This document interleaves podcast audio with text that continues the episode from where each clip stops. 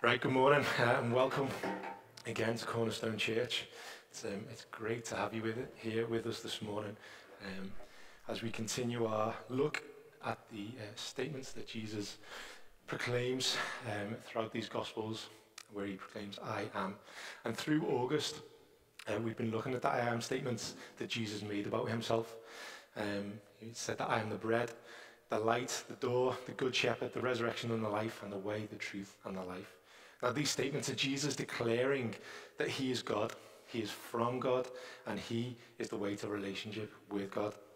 Today we're looking at John chapter 11. So if you've got your Bibles, if you can turn there, that'd be great. And the book of John is written in part as an account of the signs Jesus showed as to who he was, an account of the evidence of Jesus' signs so that people will see and believe. And today's passage is about an amazing sign that Jesus does to reveal his glory. So let's read John chapter 11, verse 1. Now a certain man was ill, Lazarus of Bethany, the village of Mary and her sister Martha. It was Mary who anointed the Lord with ointment and wiped his feet with her hair, whose brother Lazarus was ill. So the sisters sent to him, saying, Lord, he whom you love is ill. But when Jesus heard it, he said, This illness does not lead to death. It is for the glory of God, so that the Son of God may be glorified through it. Now Jesus loved Martha and his sister and Lazarus. So when he heard that Lazarus was ill, he stayed two days longer in the place where he was. Then after this, he said to the disciples, Let us go to Judea again. The disciples said to him, Rabbi, the Jews were just now seeking to stone you, and you were going there again. Jesus answered, Are there not twelve hours in the day? If anyone walks in the day, he does not stumble, because he sees the light of the world. But if anyone walks in the night, he stumbles, because the light is not in him. After saying these things, he said to them, Our friend Lazarus has fallen asleep, but I go to awaken him. The disciples said to him, Lord, if he has fallen asleep, he will recover. Now Jesus had spoken of his death, but they thought that he meant taking rest in sleep. Then Jesus told them plainly, Lazarus has died, and for your sake I am glad that I was not there, so that you may believe. But let us go to him. So Thomas, called the twin, said to his fellow disciples, Let us go, that we may die with him. Now when Jesus came, he found that Lazarus had already been in the tomb four days. Bethany was near Jerusalem, about two miles off, and many of the Jews had come to Martha and Mary to console them concerning their brother. So when Martha heard that Jesus was coming, she went and met him, but Mary remained seated in the house. Martha said to Jesus, Lord, if you'd have been here, my brother would not have died. But even now, I know that whatever you ask from God, God will give you. Jesus said to her, Your brother will rise again. Martha said to him, I know that he will rise again in the resurrection on the last day. Jesus said to her, I am the resurrection and the life. Whoever believes in me, though he die, yet shall he live. And everyone who lives and believes in me shall never die. Do you believe this? She said to him, Yes, Lord, I believe that you are the Christ, the Son of God, who is coming into the world. Let's pray. Father, we thank you that we are able to gather here this morning to open your word and, and just to hear um, about your Son, Christ Jesus. Father, we pray just as we uh, read and we hear, uh, Lord, your words, that, that we would be moved, that you would speak to us, and we would be reminded of who Christ is. Father, help us to, to listen to you and what you are speaking to us this morning, we pray. Amen. So, what is your first response when you hear that someone you love is ill? Not just ill, but with an illness that threatens their life. What do you think? What emotions run through you? And what then is your action? I'd presume that we would all feel some sort of pain and anguish at hearing that news. We'd have a sense of sadness and worry. Most of us would think about what we could do to help? Can we get them more help? Maybe different help or, or better help even?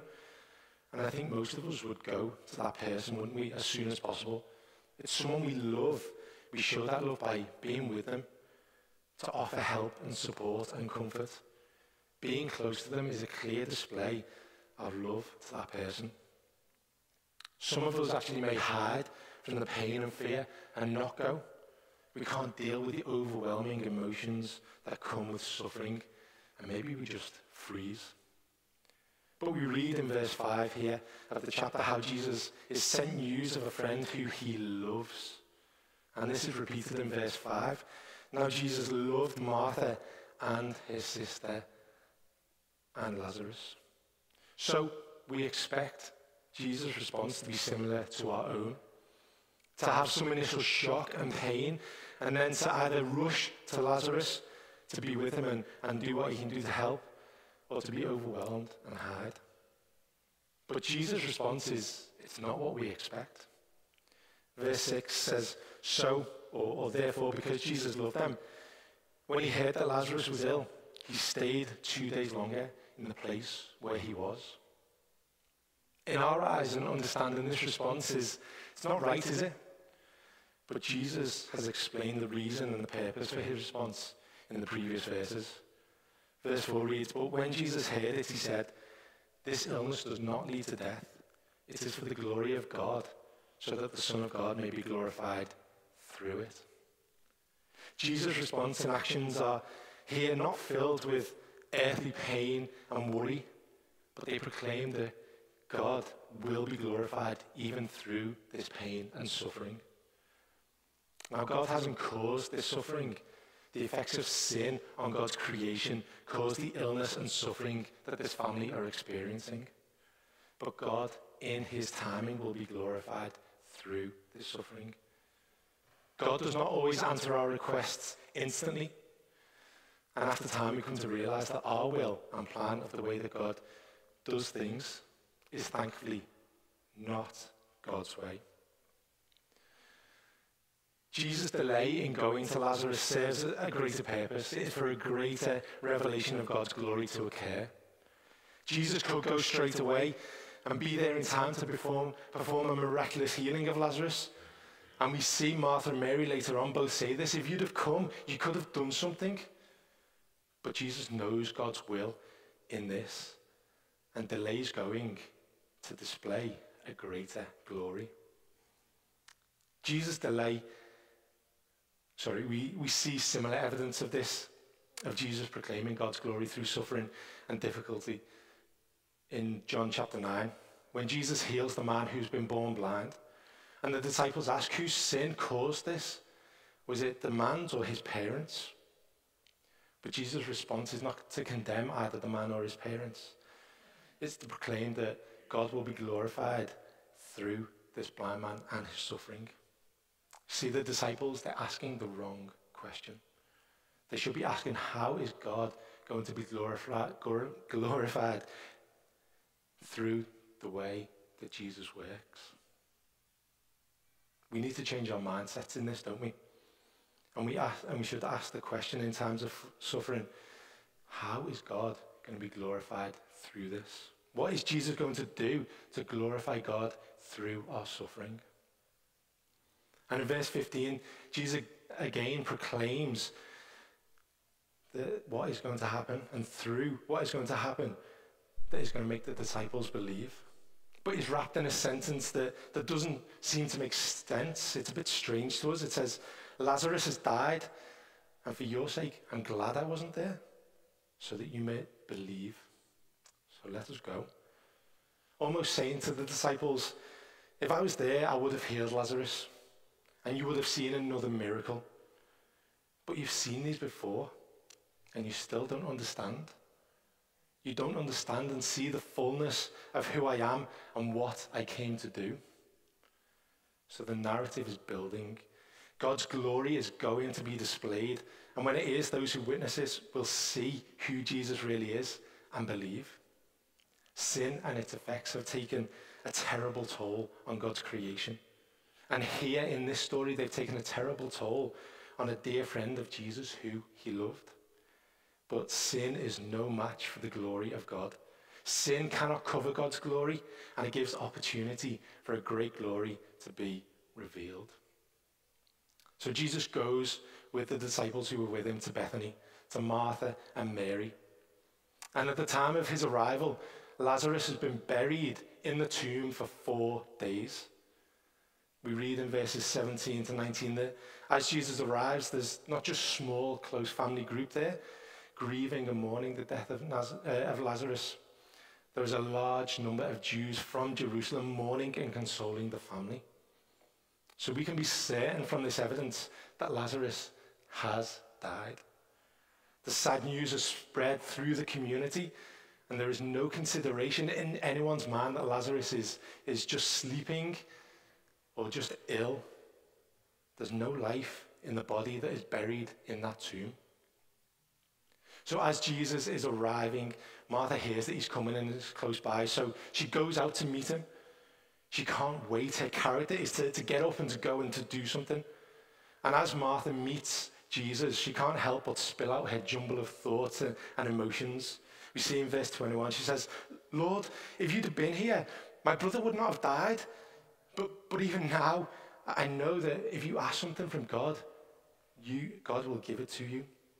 She's saying, Why weren't you here? Why didn't you do something? Why didn't you come? You could have stopped him dying. You could have saved him. But then she kind of catches herself, doesn't she, in her outpouring of upset and anger towards Jesus. And she remembers a, a little bit of who he is. And she says, but, but you can still do something. I, I don't really know what, but, but you can. So please, please do something, Jesus. You see, Martha displays a thinly veiled hope and trust in him, a surface level understanding of who he is and what he can do. But Jesus responds to Martha in verse 24. He responds, Your brother will rise again. And I think at this moment, when Martha hears this, she, she's thinking of Jesus as just a teacher. She thinks that he is sharing the scriptures and beliefs of the believers with her to comfort her. And her reply is, I, I know. I believe in the resurrection on the last day. Martha is listening to the words and thinking that they are just words, just knowledge of a future event. She isn't listening to Jesus' words and what he is saying to her. She is looking past Jesus. And then we read how Jesus speaks truth to Martha and how the words he speaks take all of Martha's knowledge and belief and they bring about a change and a transformation as she hears the words that he says. And she sees who Jesus truly is. Verse 25, Martha's response. Oh, sorry, no. Jesus speaking truth to her. Jesus said to her, I, I am the resurrection and the life. Whoever believes in me, though he die, he shall live. And everyone who lives and believes in me shall never die. Do you believe this? Jesus' words convey so much to Martha. They take her knowledge and belief in the resurrection and they give it power. Jesus gives her tangible belief that it's not just words and a, and a future hope, but that it is real and powerful and present. She experiences Christ's power and glory in what he says then and there. Now, the footnote in my Bible is really helpful. It says, without Christ, there is no resurrection and no eternal life. Jesus doesn't just say that he will bring about or be the cause of resurrection. He says, I am the resurrection and the life. These two things are so closely tied to Jesus that they are embodied in him and can be found only in relationship to Jesus. Jesus is the power in the concept of the resurrection. See, Martha's knowledge and belief in the words of Scripture are changed and transformed into a trust and belief in the person and power of Christ, of Jesus. Martha, she stops looking past him and just hearing the words that he is saying. She now sees his true majesty and she hears the truth that he ministers to her. That surface level faith that she was displaying in the, in the initial interaction, sorry, is solidified and she is all in. Her response to Jesus' question, Do you believe this? Verse 27, she says, Yes, Lord, I believe that you are the Christ, the Son of God who is coming into the world. She's moved to confess and profess faith in who he is. And we miss the majesty of Christ at times, don't we? We take a surface level understanding of what we read and hear. It sounds good and it makes us feel better, but we miss the truth and power in the words of the Bible because we look past who Jesus is. We only see a part of his true majesty. Now, this was my experience for years as I grew up. I came to church each week with my mum and dad, and I heard the Bible taught in Sunday school. And then when I was older, I heard it preached. I read the Bible and, and I prayed a bit. I had a decent knowledge, I thought, of what it was all about. I was hearing God's words, and, and I said, I believe this. But it made no difference to me, really, and how I lived. And it wasn't until the age of 21 when God stepped in and changed my mind and my heart that I experienced God's word and his power. I truly saw who Jesus was, and it affected change, real change in my life. We still get stuck in these periods as believers as well, don't we? We take it for granted about what we are believing. We believe it is true, and, but it's without real effect and change. I wonder what aspects of Jesus have you looked at in the past week that you've not fully seen? What aspects of Jesus are you looking past that would affect change in you truly? Where has Jesus been revealing his power and majesty to you over this past week? It's so important for us to really see Jesus' majesty and have our affections and faith in him stirred by that but we must also remember and see his humanity. Jesus is God with us, Emmanuel. He came from heaven to earth that he would be like us in human form. And being wrapped in human flesh, Jesus also experienced human emotion. And we see this throughout this passage.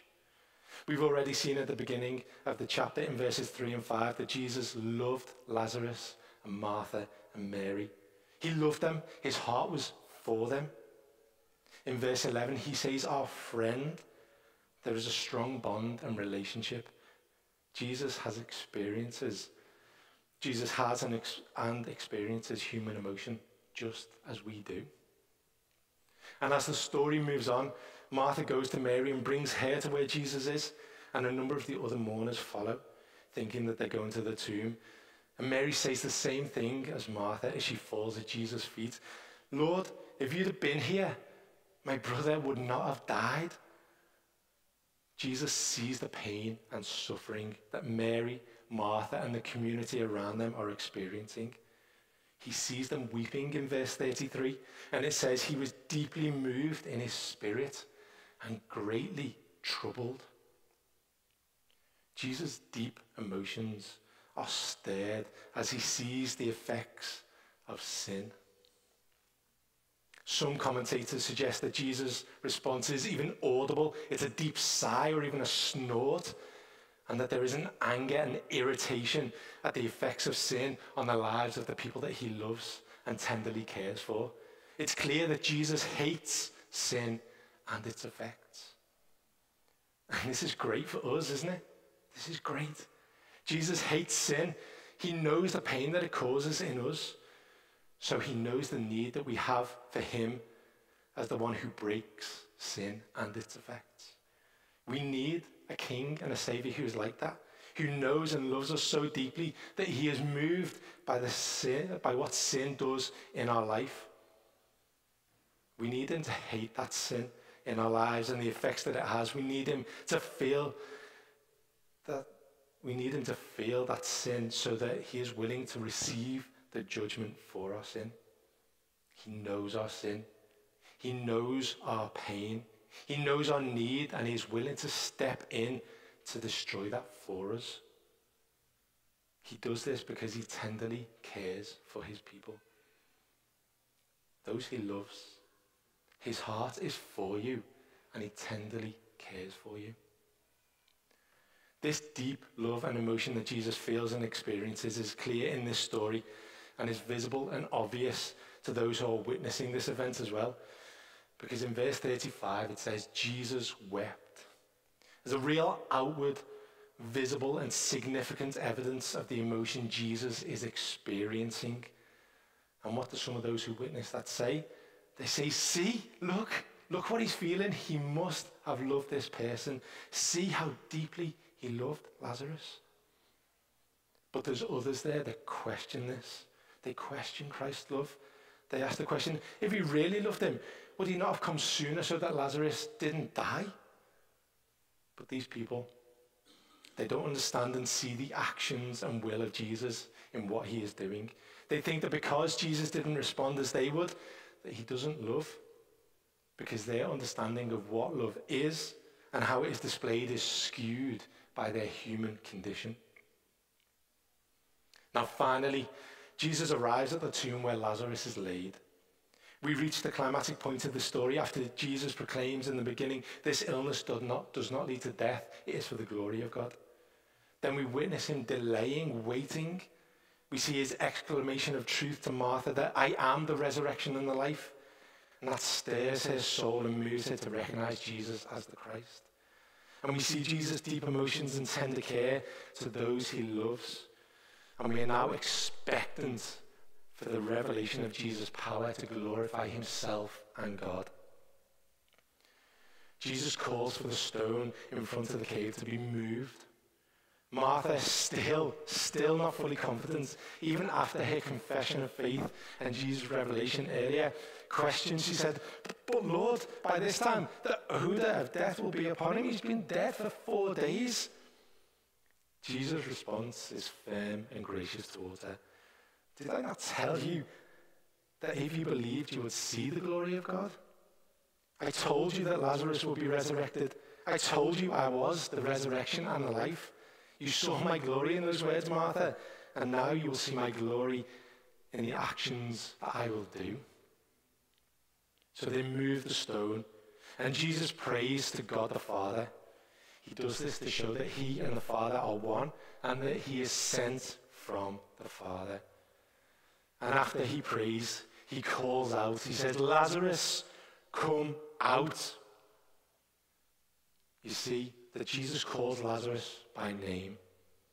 We heard that last week, the Good Shepherd, he calls his own by name and they hear his voice. Another writer even suggests that if Jesus had not called Lazarus by name, that his mighty power would have raised all the dead from their graves. But he calls Lazarus, come out. And of course, Lazarus, verse 44, the man who had died came out. Where there was death, there was now life. And with the burial clothes that he was covered in still wrapped around his body, Jesus gives one more command. He says, Unbind him and let him go. Jesus resurrects this man, gives him new life, and frees him from any bond or evidence of death. Can you imagine what it was like to be there and witness this?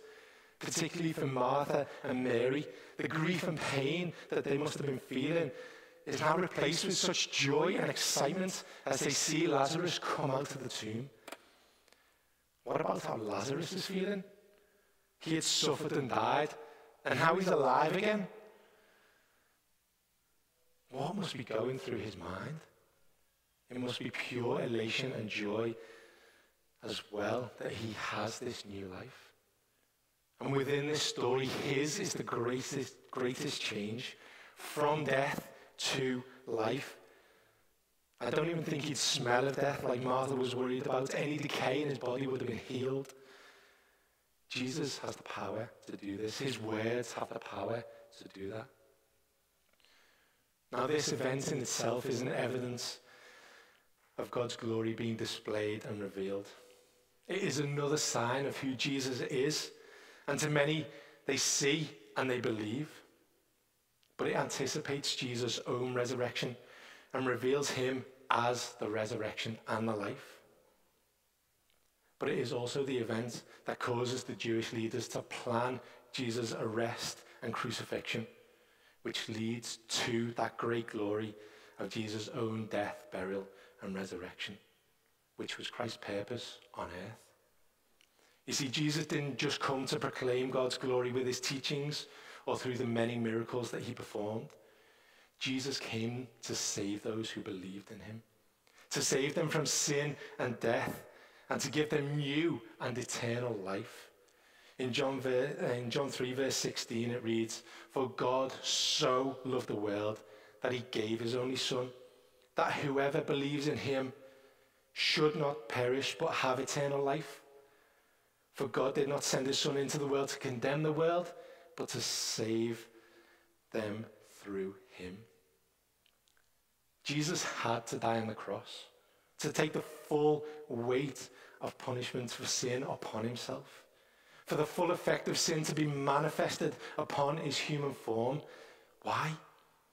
So that God's glory will be revealed on the third day when Jesus himself, by his power, resurrected from death to life, to be the first fruits of the resurrection on the last day. In Jesus' resurrection, it is the ultimate revelation that sin and death, they have no power over him. Evidence, if we needed more, that those words that he said, I am the resurrection and the life, are true. Resurrection and life are found in him and through him only. So, how does this apply to us as believers? Because I'm not aware as I look around this room that anyone has been resurrected from the dead. And if you have, please come and speak to me at the end. I'd love to hear that story. But of course, this story of Lazarus is the story of every believer. Not physically, but spiritually, we were dead. Ephesians 2, verse 1 says, And you were dead in the trespasses and sins which you once walked.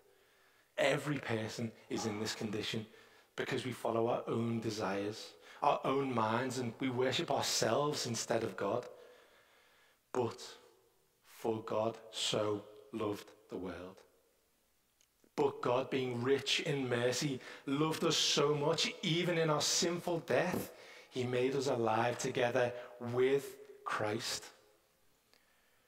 Jesus' power over sin and death allows him to look upon you in your sinful spiritual death and proclaim this illness, this condition, it does not lead to eternal death.